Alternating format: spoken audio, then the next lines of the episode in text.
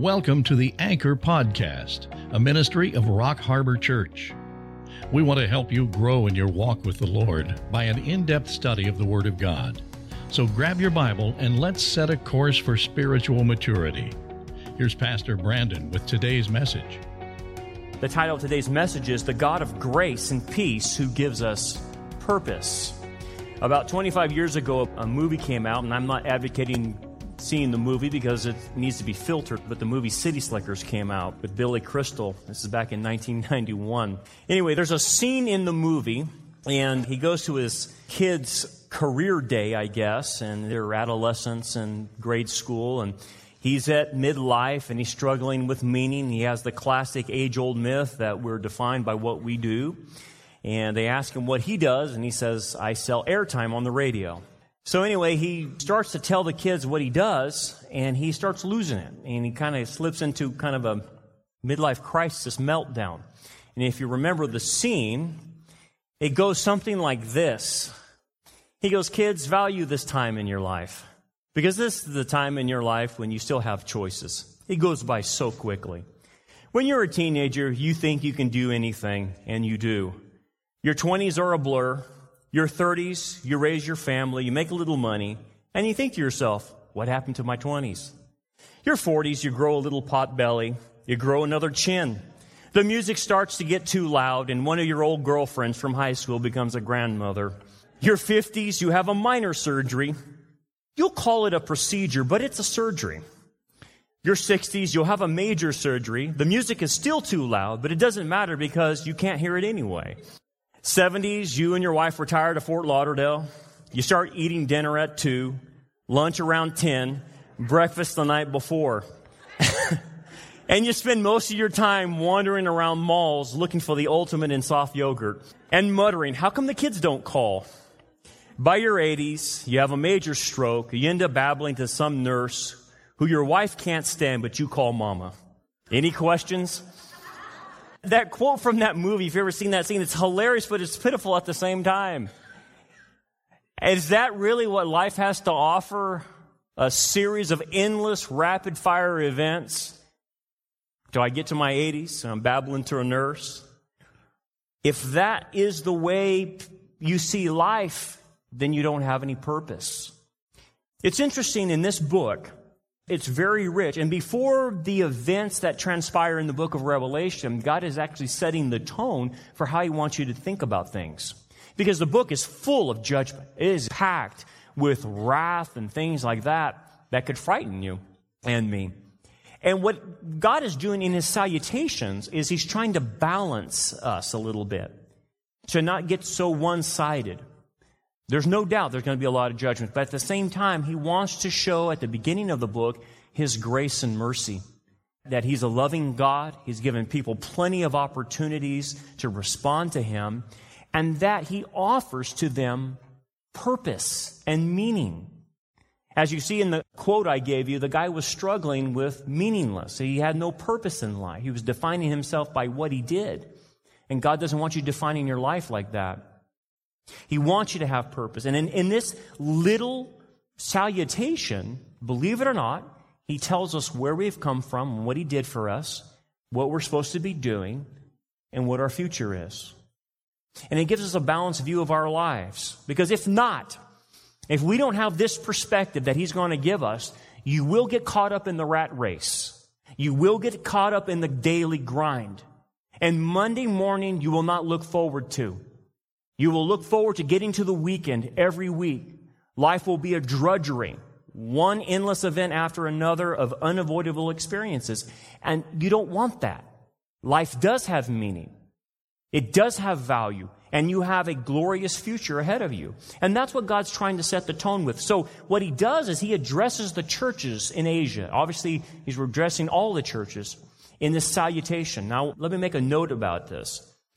In chapter 1 through 3, he's going to deal with the churches. It's going to be a message directly to us. And then after that, in 4 on to the last end of the judgments, which will end up in the second coming in Revelation 19, that's primarily addressed to Israel. So what we're going to do is really unpack chapters 1 through 3 because that's a message to us. This is the message God wants us to know about Him and what He's doing in the world. Because you can get discouraged. I mean, I want you to really think about what you're seeing in America and around the world. A lot of Christians are coming to me saying, I don't think life is going to ever be the same. And I say, You're right. It's not. Not the way things are happening because it's prophetically going towards a certain direction. You're not going to get prayer back in the school. You're not going to get the Ten Commandments back on the wall in the courthouses. You're not going to get gay marriage unraveled. You're not. We realize now that life has drastically changed. And the way the Middle East and all that is forming up, it's forming the alliances. There's no doubt about it. Life is not going to be the same.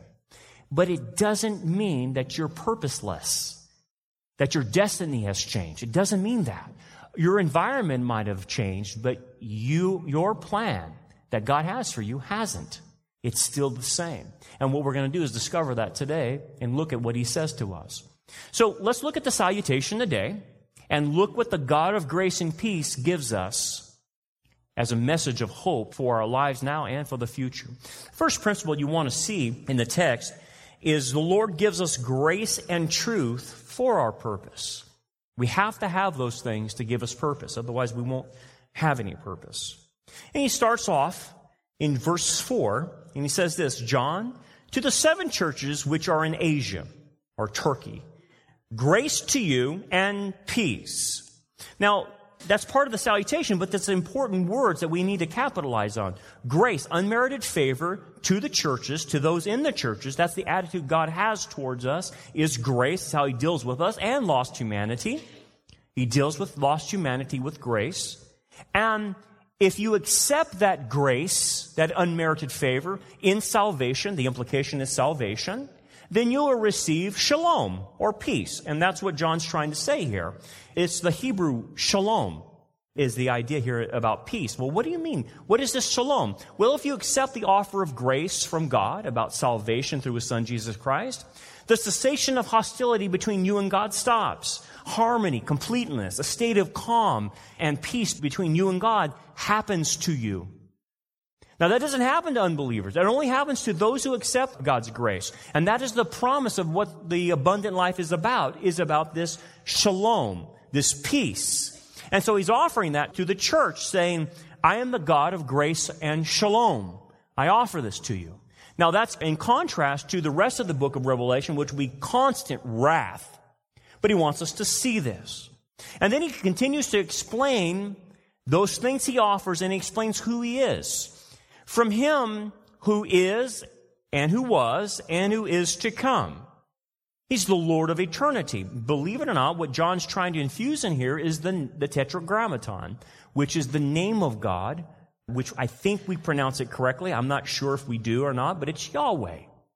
And in English, when you read your English Bible, when Moses asked who is sending him, God said, I am. And in the English, we don't get the full nuance of that because it sounds like a present tense statement. But in the Hebrew, when he says this to Moses, he is saying, I'm the God who is, who was, and is to come. The Hebrew actually has all three tenses involved in it. And then he says, and from the seven spirits who are before his throne. The seven spirits before God's throne is the Holy Spirit. The seven spirits, the reason the Holy Spirit is called the seven spirits, it's the full or complete manifestation of the ministry of the Holy Spirit. You can see this in Isaiah 11, 2, that the Messiah would have the fullness of the Holy Spirit and all the manifestations of that fullness when he was here on earth. Interesting enough, just to make a side note, the reason the body of Christ must work together in a a community is because each of us have different parts of the ministry of the Holy Spirit, and we have to bring them all together in order to have the sevenfold aspect of the Holy Spirit in our church. Messiah had all of the aspects on him as the Holy Spirit came upon him and empowered him. A church must use the body of Christ as one aspect of the Holy Spirit's ministry is here, one of aspects here, and one's here, and we bring them all together to be a complete body. That's Isaiah 11. Also, it's a reference to Zechariah chapter 4 as well, the fullness of the Spirit. And then it says in verse 5, and from Jesus Christ, the faithful witness or the martyr, it's an allusion to Psalm 89, in his role as a prophet when he first came, and the firstborn from the dead. The idea of firstborn is an ancient rabbinical term that has to do with preeminence. Jesus is the first glorified individual that's been resurrected from the dead. And so he has preeminence. He's first in priority. We will follow suit in the rapture as we are resurrected from the dead as well. And so it's referring to that. And then it says, and the ruler of the kings of the earth. That is a reference to the Davidic covenant, by the way. And the Davidic covenant means that Jesus has the right to rule because he's from David's dynasty. And notice it says the kings of the earth. See, revelation, I want you to notice this. It's a technical term. Revelation will always refer to the earth. The earth dwellers will be a major theme in Revelation. To be off the earth means you're going to escape judgment, which implies the rapture. So when Jesus comes back, the second coming, he's coming back to rule the earth. It's very earth focused because the Davidic covenant is earth focused, where Jesus rules from a political throne on Dave, from David's throne. At that time, and just to give you a preview, we'll, we'll look more in depth at the second coming. When Jesus comes back, it is to take ownership of the planet. It is to take his rightful rule. Right now, he's not ruling from this planet. Now, we understand Jesus is sovereign. He is God. He's ruling everything. But right now, the kings of this earth are ruling it, and the God of this world, Satan, is ruling this planet. And so, when he comes back, he's coming back to take over. It is not a spiritual kingdom, it's a spiritual and physical kingdom. It's not just a spiritual kingdom alone. And so, what's the point here? What is all this trying to say in the salutation? That this truth that John is about to give us, that's coming from the triune God, the Father, the Holy Spirit, the Son, is a message of grace and peace and this message about him gives me purpose. How so? Well, again, we can see this in the coming of Jesus when John talked about him in John chapter 1. He says this in verse 17 For the law was given through Moses, but grace and truth came through Jesus Christ, is the idea. What do you mean? Well, in order to have purpose in this life, and this is what he's trying to say, you must know who God is. And right there, here in this formula, it's a Trinitarian formula. This is the one true God. And the God that we serve, the one true God, is a triune in nature, we call the Trinity. Now, why is this important? Well, the triune God is saying, I'm offering grace and shalom to you. He is the God of love and relationship. That's what this message is from the triune God. Do you see how it balances out when he pours out his wrath? He is saying, I want a relationship with lost humanity. I am seeking to save that which is lost, and I will do it by grace, unmerited favor, so that people can have my shalom. So the idea is this is the God of relationship and love. Contrast this with Islam. The fake God of Islam the pagan deity of Islam, there's no concept of love in Islam. That God, that fake God, they describe him as a one God, but it's radical monotheism. It's just one. Isn't it interesting that even before God created you and I, the triune God could have love? See, love has to have a subject object relationship. So the Father could love the Son, the Son loved the Holy Spirit, and vice versa. In Islam or fake pagan religions, because there's only one God, there can't be love because who did he love prior to creation? And see, when it says that God is love, it implies a trinity, that there's a relationship within the Godhead. That's huge. That's amazing. And I think all of you understand that. And this is trying to balance this out that this is the God of relationship, that he wants a relationship. Okay, so explain the application of this. I get that. God's a triune God who wants relationship. Here's the deal. A lot of people that are lost have a distorted view of God. They don't know this about Him. And unfortunately, even Christians today who are saved and know God and know about the Trinity still carry a mixture of distortions about God. And hence, the grace and shalom that God is offering to the churches is not accepted by them. God wants to give that grace and wants to give shalom, but a lot of Christians refuse to accept it because they have a distortion and a weird, muddy mixture of false beliefs about God. So right now, God is trying to explain, this is who I am. Let me give you an example of what a distorted view of God does to people. Christian woman was going through divorce. Husband left her for another woman. Left her alone. She's isolated. She's in pain, unhappy, in great need. No friends, isolated. She wanted to reach out to God, wanted to pour herself out to God. She felt alone and isolated. And she didn't have the strength to deal with what she was dealing with. And she wanted to reach out to God, but she didn't. Why? She just couldn't. She couldn't reach out to God. Why? She had a distorted perception of God. What do you mean?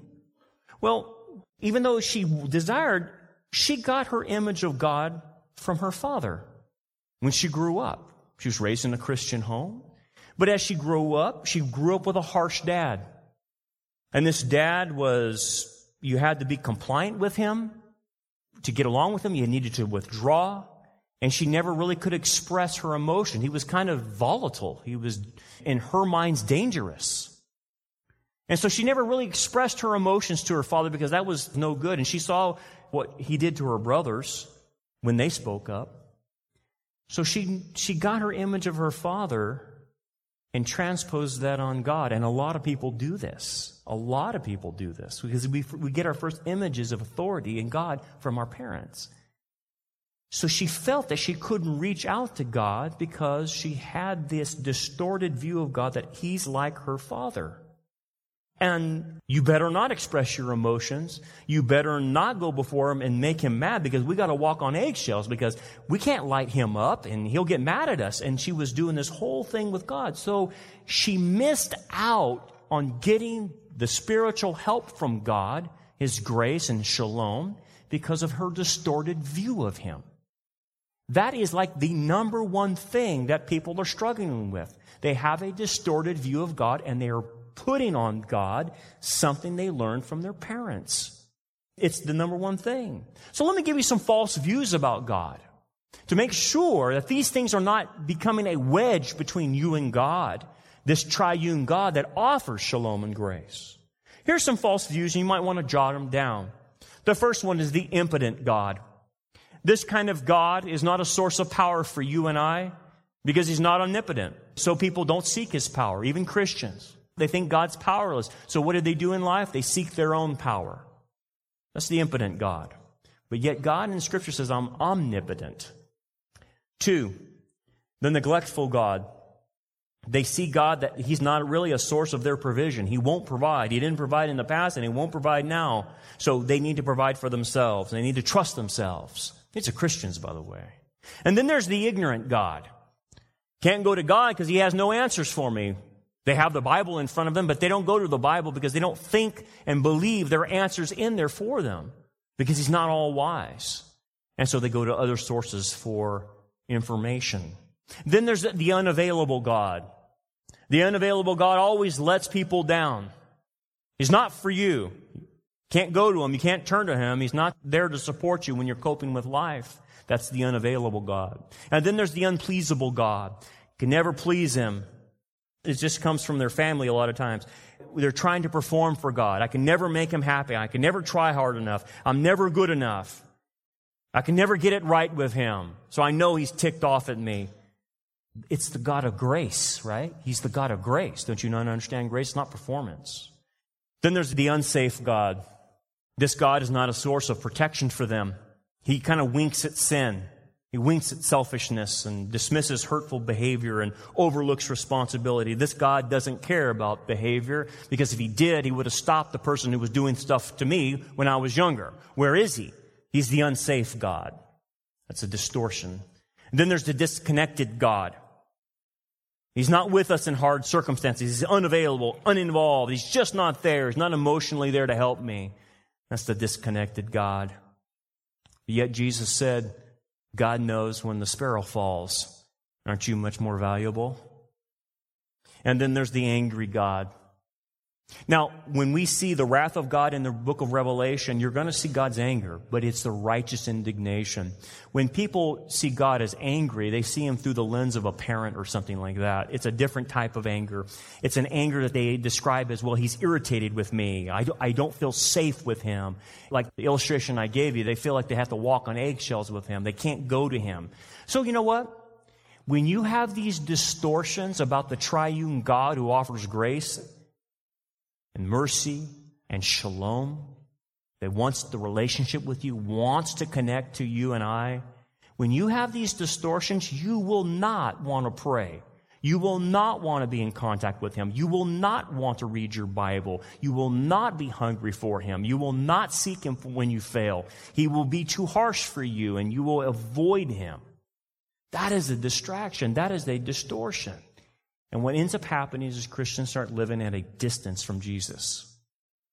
So he's saying, what I'm about to tell you is going to rock your world. Your world around you is going to be chaotic, but I'm here for you. I will provide for you. I will be there, but you've got to get rid of the distortions because the distortions are keeping you away from me. It's not a good road to be on. But that's what he's starting to do at the, at the outset, is explain who he is. Second principle is this the Lord gives us our identity for our purpose. Now, in doing this, he's going to talk about what he did for us and then what positions he gives us. We already understand who God is. He wants a relationship with us. But here's what he did for us.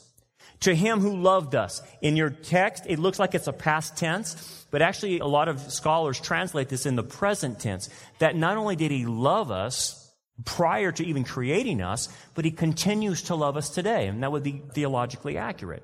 It's present tense. So he loved us. So the basis of why God did what he did for us is because of love. That is the first governing principle in why God does anything he does. A lot of people will start with God's sovereignty, like a Calvinist. They'll start with God's sovereign and they'll start with sovereignty first. And then that sovereignty controls all his actions. What you see in scripture is the exact opposite. What starts everything off is love. Love. That begins everything. So sovereignty is seen through love. His plan and his actions are seen through love first. Love begins everything. So what did he do? He loved us first, and then what did he do? And washed us from our sins with his own blood. Notice the order. Love first, then I wash you. Not I wash you, clean up your life, and then I love you. See, it's different. It's love first and then washing. Now, obviously, John or even the Trinity is directing us back to the cross. That's where our sins were dealt with on the cross. And that's what he's wanting to focus on. Look what he did for you while you were still yet a sinner. He shed his blood. Messiah shed his blood and died for you on that cross. He wants to hearken back the church to that time. Why? Because this gives us purpose. This demonstrates that yet while we were still sinners, we were valuable enough for the second person of the Trinity to come to this planet, become one of us, take on an additional nature, die on a cross, resurrect, so he could have a relationship with us. So he could restore what the locusts have eaten and bring it back so we can be with him for all eternity. That's what motivate him is his love. And he wants you to know this is what I did for you. If you want to know if I love you, I did this for you. You need no other example other than my son dying for you to know that you are loved. You think, well, that's a simple message that even a five year old can understand. That's true. But yet I know adults that don't accept it. They don't think that God loves them. They think they've done too much in their life for Him to love them. He couldn't. You have to be better, they think, or perform for Him better, or do other things. I got to be a nicer person. No, no, no. This is not about performance. Grace is unmerited favor. You don't perform for Him. And even after you've become a Christian, a lot of Christians go back into trying to perform for Him. You don't perform for Him. It's a basis of love in a relationship. So he tells it, and this is the purpose. Now he's going to give you what you're supposed to be doing. This is what I did for you. This is where you came from. This is what I've done. And verse 6 and has made us kings and priests to his God and Father. To him be glory and dominion forever and ever. Amen. It is true. Amen means it is true. What he has done then, I not only died for you, but I have also restored to you positions. And these two positions, there's, there's two of them in the text. There's multiple positions all through the New Testament about our identity in Christ. And the first thing John is trying to discuss with us is you're a king and you're a priest. He has made you and given you this position by you accepting his grace. And you think, well, what is the big deal about that? It's everything. It's everything. Most people that lose meaning in life, that their life is purposeless, is because they lack identity. They don't know who they are. And so what tends to happen, like the illustration I gave you from City Slickers, they define themselves by what they do. That's not how we're to operate. Because, for instance, let's say you're a wonderful surgeon you're a neurosurgeon and your hands are a gift from God and you work on people's spinal cords and brains and things like that. What happens to your identity when you get arthritis and you can't move your hands anymore? I can tell you what happens. They lose their identity. What happens when you can't do the job that you have done all your life? You lose your identity. That's wrong. That's a wrong view of life. We don't get our identity from the things we do. We get our identity by being in Messiah and understanding the things he's done for us. Okay, break this out for me, Brandon. What is the implications of you and I being in the position of a king priest? Well, let's unpack that. In God's understanding of a king priest, a king, in God's understanding, if you go back to King David, is there to serve others, not to be served. And then a priest represents man to God and God to man. Notice the functioning of those two positions has to do with how you relate to other people, that you're responsible for other people, that you are your brother's keeper for other people, and your job to those other people is to serve them, to represent God to them and them to God, to be a go-between, a minister of reconciliation.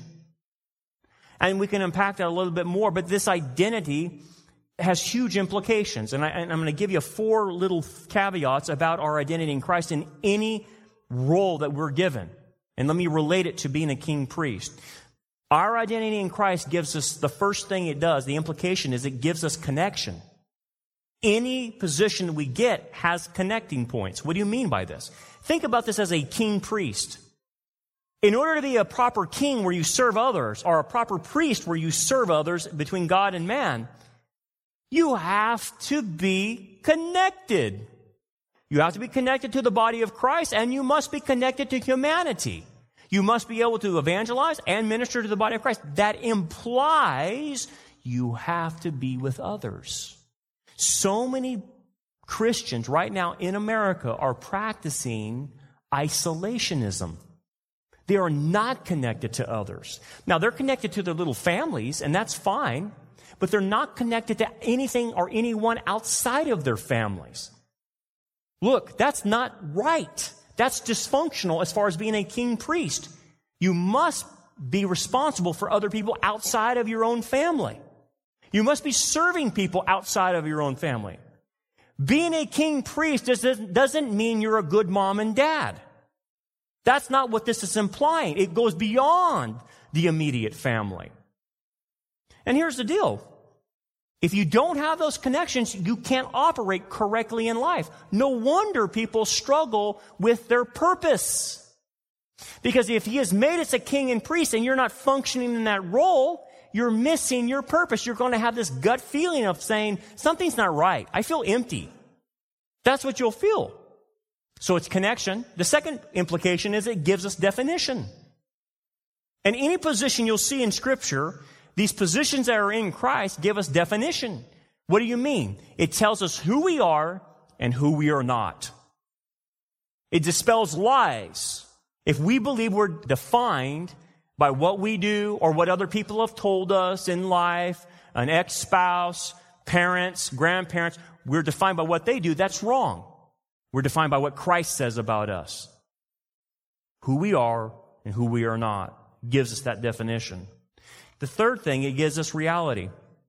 Being a king priest gives us reality. What do you mean? Well, we have a tendency probably in our lives to be either perfectionists or idealists. And so we want life to be perfect. We want life to be ideal. And the problem we have is life is not that way. And we become very disappointed in life, disillusioned, whatever you want to call it, about life because we want it to be ideal and we want it to be perfect. And it's almost like we forget about the fall, that everything's broken this life. Well, in this position of a king priest, when you start functioning in this position, what you'll find out is you fall short of the position that you've been given. Yeah, that's intentional. That's very intentional. Do you know why? The whole point of sanctification is you're to live up to the positions you've been given. You are to be sanctified and become more like Christ so that in the future, in the Messianic kingdom, you can be a full functioning priest and king in that time period. The whole point of this age is to get you prepped and ready for that. Now, here's the deal. Once you start functioning, okay, I want to be in that position. I want to function as a king priest, a minister of reconciliation, serving others. What will start happening is you'll start seeing yourself fall short. You'll see yourself fail. Ah, oh, man, I should have helped that person. I should have done this. I should. And what that does is it grounds you into reality. What do you mean? To understand ourselves that we're on the path of repairing and preparing brings us humility. Most people that miss their sense of purpose in life are too prideful to know they need to be humble to find their sense of meaning. And so it grounds us because we'll see where we fall short and we'll see where we need to get better at and we need to work on this and, and God will cheer us on, but that's what it does. It grounds us. And the fourth thing, the fourth reality of these positions is it gives us confidence. It not only grounds us, but it gives us confidence. What do you mean by that? It causes us to mature and to use the gift God's given us for those positions. So here's the question. Do you know what gifts God has given you spiritually? Do you know what experiences God has given you to help other people? Do you know what you're supposed to be doing? How to use those gifts in the office of king and priest? If you don't, you haven't even began. So the point he's trying to say is to give us confidence, you have to start maturing. And then as you're using your gifts, you'll see that you're competent and you're getting better at it. And God's saying, good, keep going, keep going, because eventually I'm going to give you a position in the Messianic kingdom that's going to require everything of you. And so it's a preparing of this. So, in essence, you can see the implications of a king priest. You have to be connected. It defines what you're supposed to be doing. It gives you reality and it gives you confidence. Now, here's the deal. A lot of Christians don't know this. They, don't know their positions. They don't know what these positions do for them. And hence, they start mixing their purposes from Christ with purposes of their own mind and from their own worldview. Now, just like I told you about the distorted views of the Trinity and what that does to people and how they start seeing and viewing God and keeps them at a distance, when they start mixing Christ's purpose for their life with what they think is their purpose, I can tell you right now, they get very discouraged because they have one foot in the world and they have one foot in Christianity and they're torn. The purposes of the world, simple. Power, money, prestige. That's it. It's encapsulated in those three items. You can look at every politician, every person in Hollywood, it's those three items. Money, power, prestige, or slash fame. If you play that game in your own personal walk with the Lord, how does that mix with you being a king priest who's supposed to be serving other people and responsible for them? Because in that worldview, they look out for number one. They're not worried about anyone else. They have people serving them. And you see how the clash of worldview starts happening? And this is what causes the angst in Christians. And they're missing their purpose in life. And so we tell them this, we talk about the scriptures, and they still walk away unsatisfied. Well, it's not, uh, yeah, king priest, what does that do for me? Oh, what does it do for you? Everything. But the problem is your values are over here. Of course, me telling you that you're a king priest would not bring you any value if you have the values of the world. Of course, it wouldn't make any sense. You'd walk out and say, what's the big deal? That's the problem. A mixture will bring a distortion to you. And those positions that Christ has given you because of his sacrifice on the cross and because of the new covenant will be useless. It's funny, I was reading about a, a bodybuilder, famous guy that went on one of these late night talk shows. And the host brought him out and wanted to show him off to the audience. So he came out and he, he was flexing and doing all his poses and stuff like that with a big grin on his face. And the host goes, Boy, you sure have big muscles, man. He goes, Let me ask you this. What do you use those muscles for? And the guy just kept grinning and he just kept flexing. He was doing all these poses and stuff like that. And he just, you know, didn't say a word.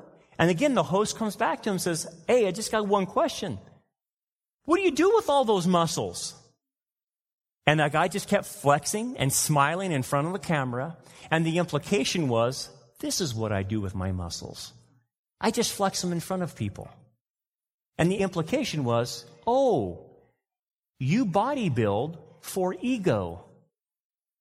You bodybuild for other people to see, so it builds up your pride and ego.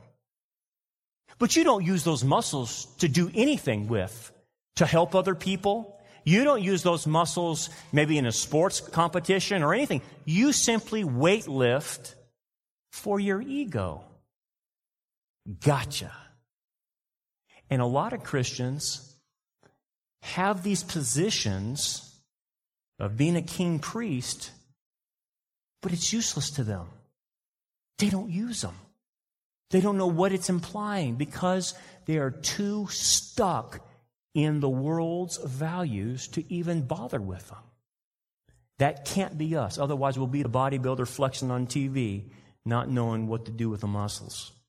Third point. The Lord secures our destiny for our purpose. And in the salutation, He translates us all the way to the end. He jumps ahead. And in verse 7 it says, Behold, he is coming with the clouds.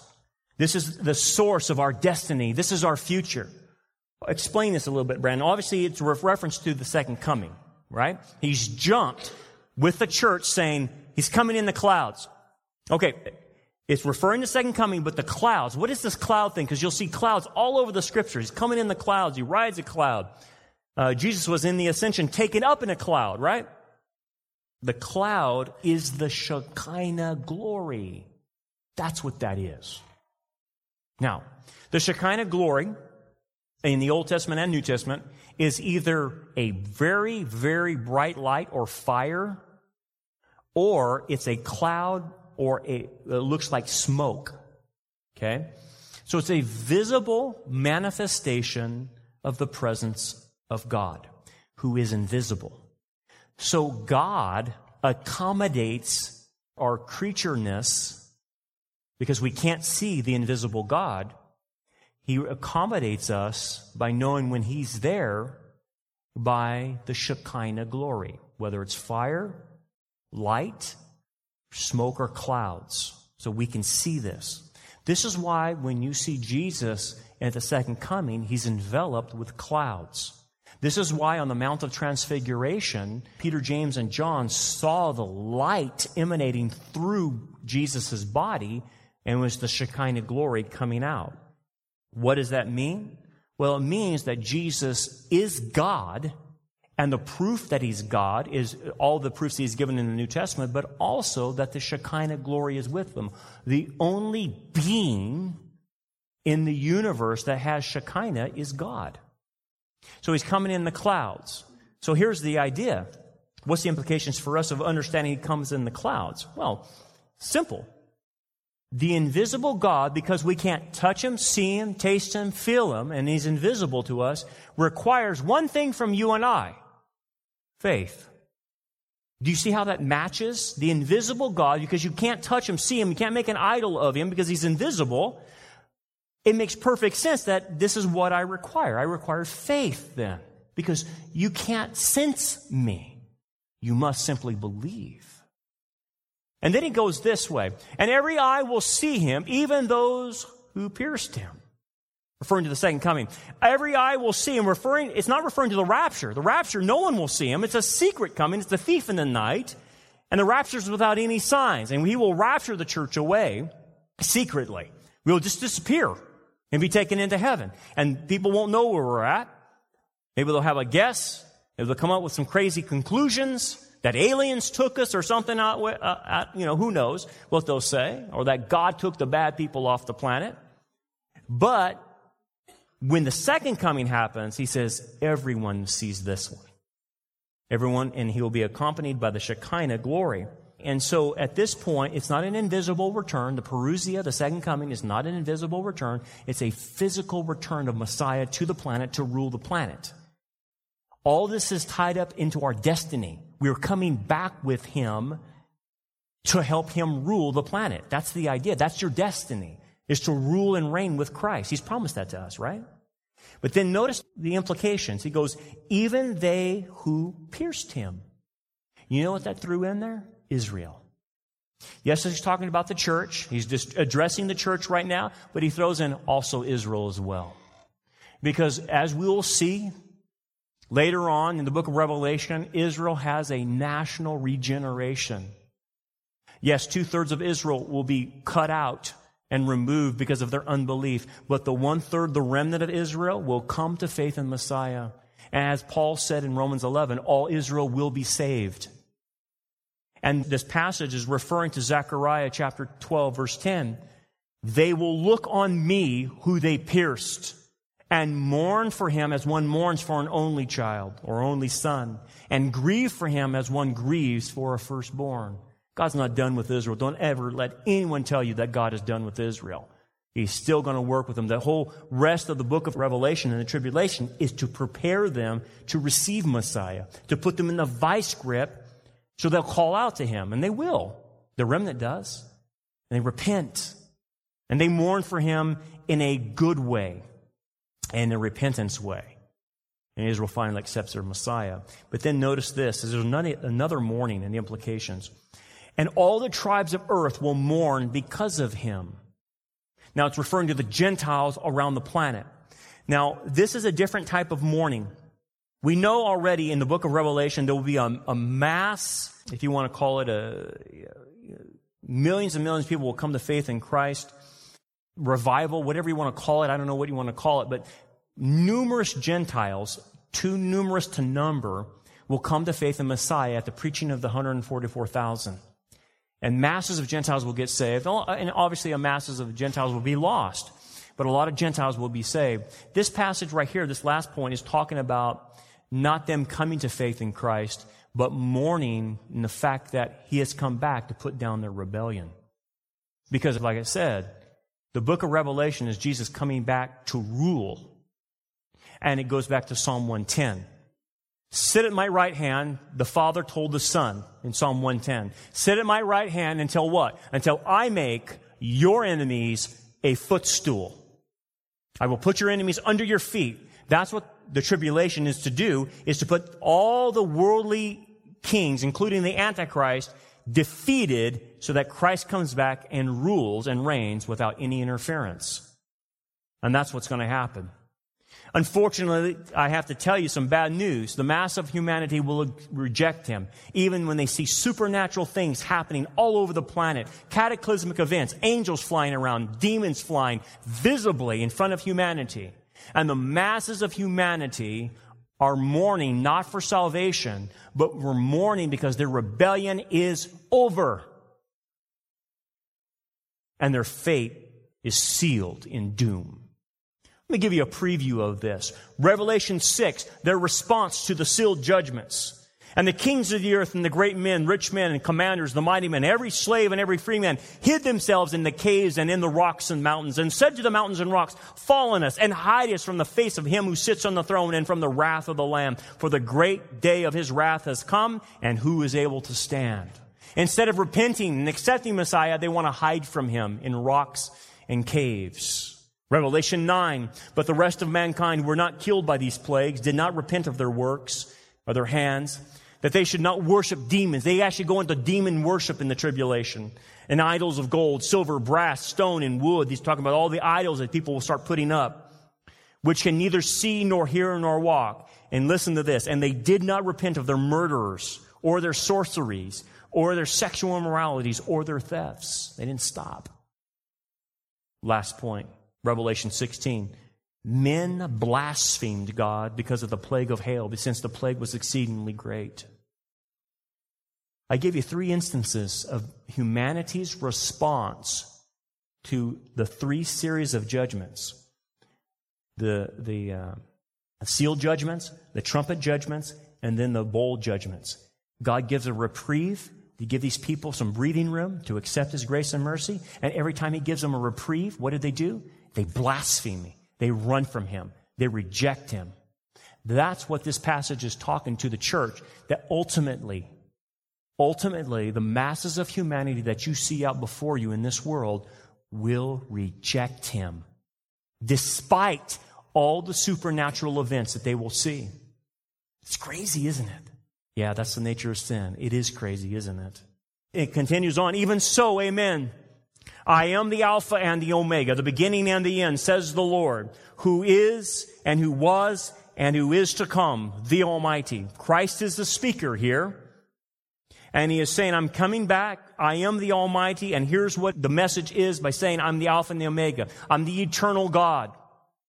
And I am the true king of this planet. I created it and I'm in charge and I'm coming back to take over this planet. And I'm giving you a warning. I'm offering grace and mercy to you. I'm offering shalom if you will receive it. But if you don't receive it in the time I have allotted to you, your doom will be sealed. It is not that I want to punish people. I don't take any delight in the, in, in, in the death of the wicked. I want all to be saved. But there comes an end point. There's a payday someday. And I'm coming back to rule. And if you're not prepared to meet me, your doom will be sealed. And I'm giving you the warning. I have, as sovereign, as the Alpha and the Omega, I have the legal right to rule your planet, is what Jesus is saying. Right now, you do not see me rule your planet because de facto, humans and Satan are ruling your planet. I've allowed this in my sovereignty because I've allowed human freedom. I am giving humans a probationary period to make their decision.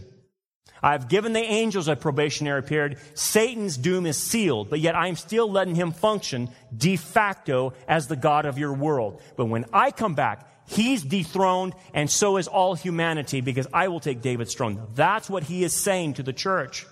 I am taking my rightful place, not only de jure, but de facto as well. Legal right, and in reality, I will rule with a rod of iron. Right now, we don't see that rod of iron. Hence the application.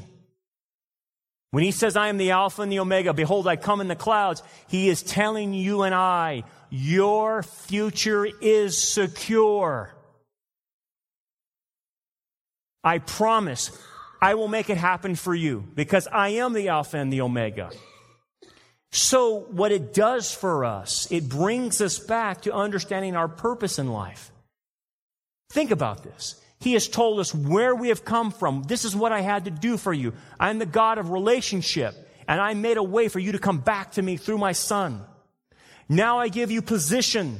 You're a king priest, and I've given you multiple, multiple positions to serve me, to give you purpose for the here and now.